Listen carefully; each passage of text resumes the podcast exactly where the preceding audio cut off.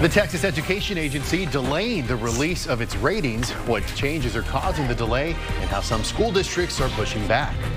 Rain chances looking better and better as we get into the end of the week. A look at the numbers in your first morning forecast. And why House Speaker Kevin McCarthy wants to open an impeachment inquiry into President Biden.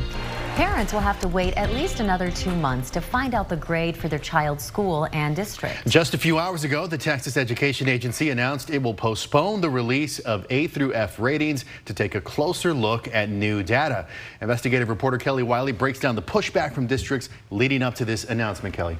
Well, these ratings in specific are a big deal because it's the first time in 5 years the agency has attempted to change how they calculate the way schools get their A through F grades. One of the many changes would make it so districts need a higher graduation rate and rates of students considered college, career, and military ready to get an A. The new grades would also factor in things like student performance from the 2021-22 school year. Today, TEA is saying now they are worried about using data from that school year in particular because it was during the thick of the pandemic. And Kelly, we know there's also districts that have been pushing back on these changes for a while now. Absolutely. More than 200 school districts wrote in a letter that they wanted them to delay using these metrics. We've heard lawmakers say that they wanted them to delay these metrics. There's actually an ongoing lawsuit with several school districts in our area, Central Texas, including Del Valley, Pflugerville ISD, who are suing the education commissioner, saying legally they should have had more notice before these new metrics were applied. We spoke to the attorney who's representing these districts who responded to this decision today. This is a question of fundamental fairness. That's all it is. All the school districts are attempting to do. Again, they're not attempting to create legislation. They're not attempting to change regulations. They're simply trying to have the most fair approach to being scored, to being ranked or graded, just like anyone else would want. There is a law, and we believe that law entitles school districts to fair notice, and they simply want that notice. And that's all that we're asking for in this lawsuit. And keep in mind, students also took a different version of the STAR test, and that would also be factored into these ratings.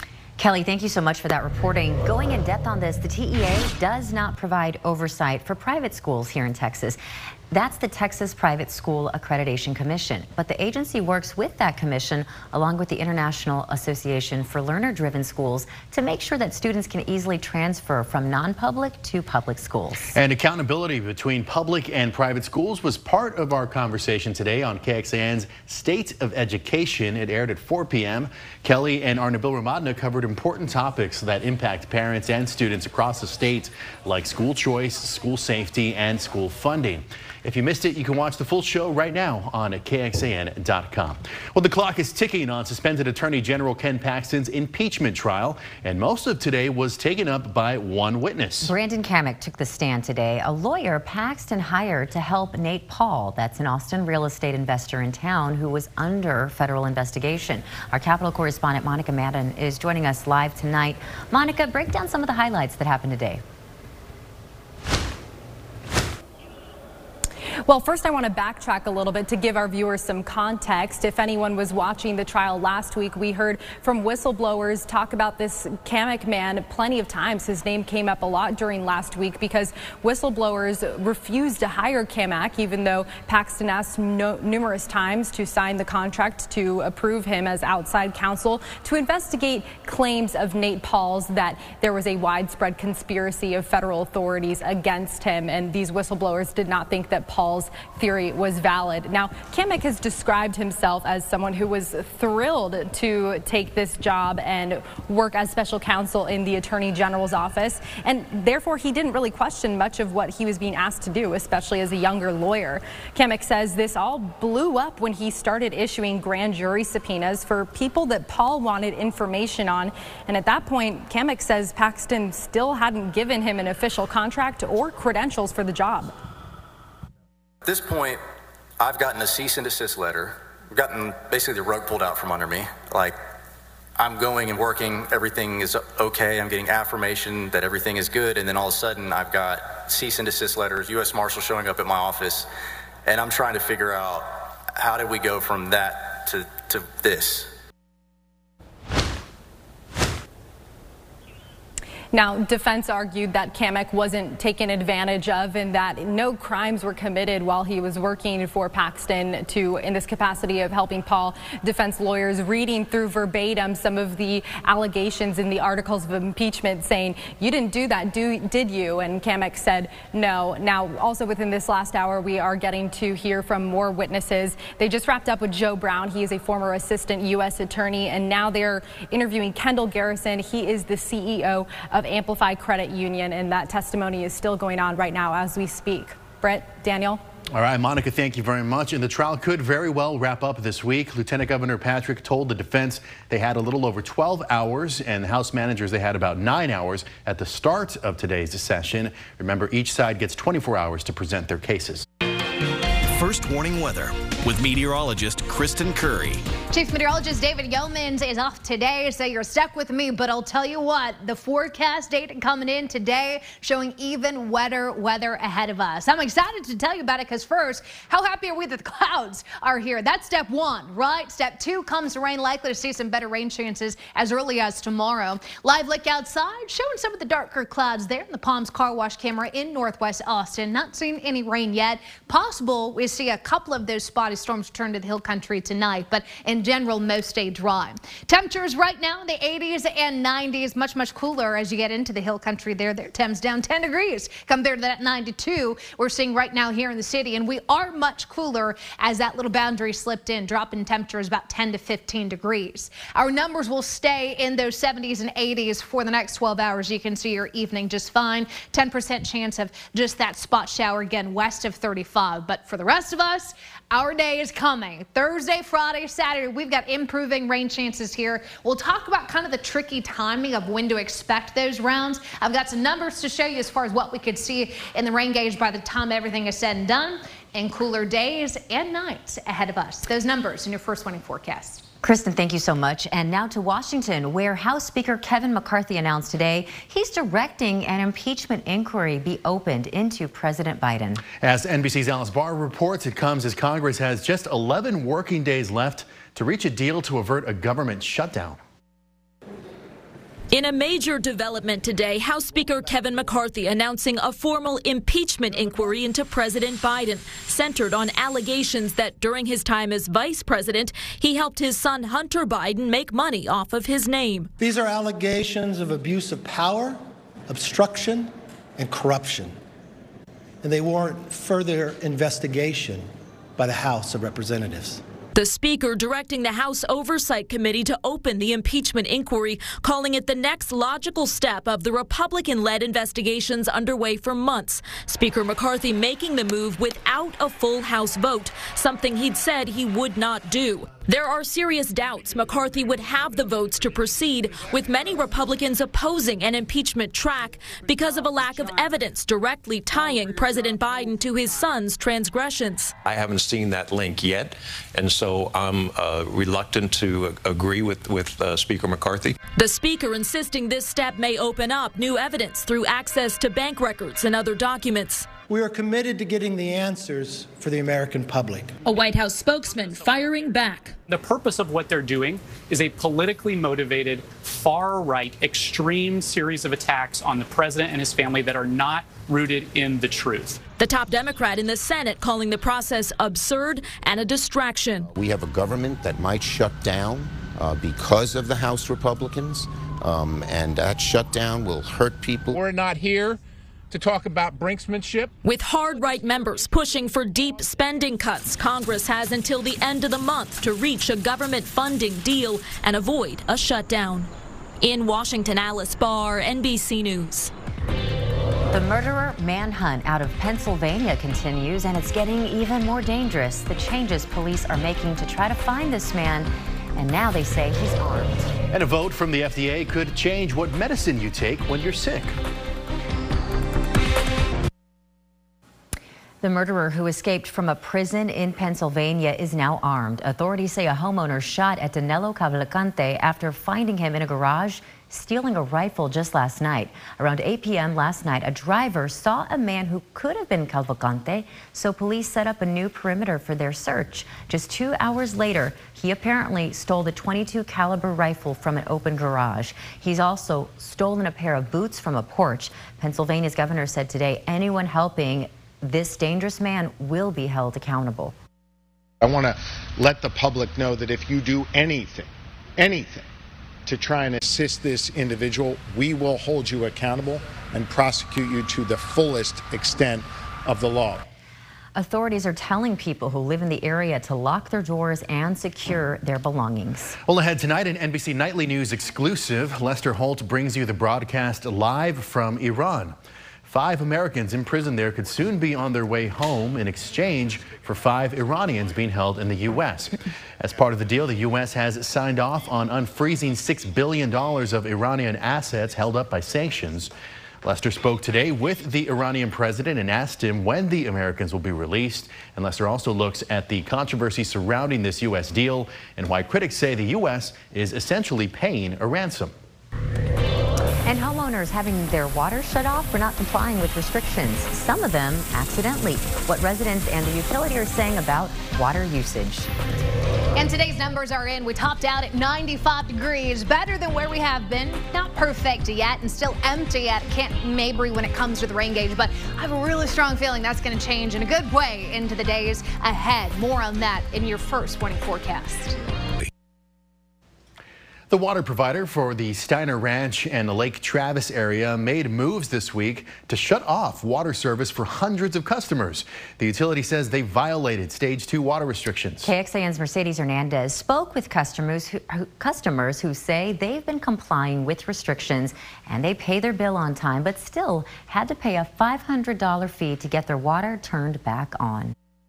There was about 50 of us in line at the water district yesterday, trying to figure this out. Holly Kenny joined the dozens who went to Travis County WCID 17 to find out why their faucets ran dry. Kenny says WCID told her she'd violated local water restrictions and would need to pay a fine to get her water back on. My fine was $500.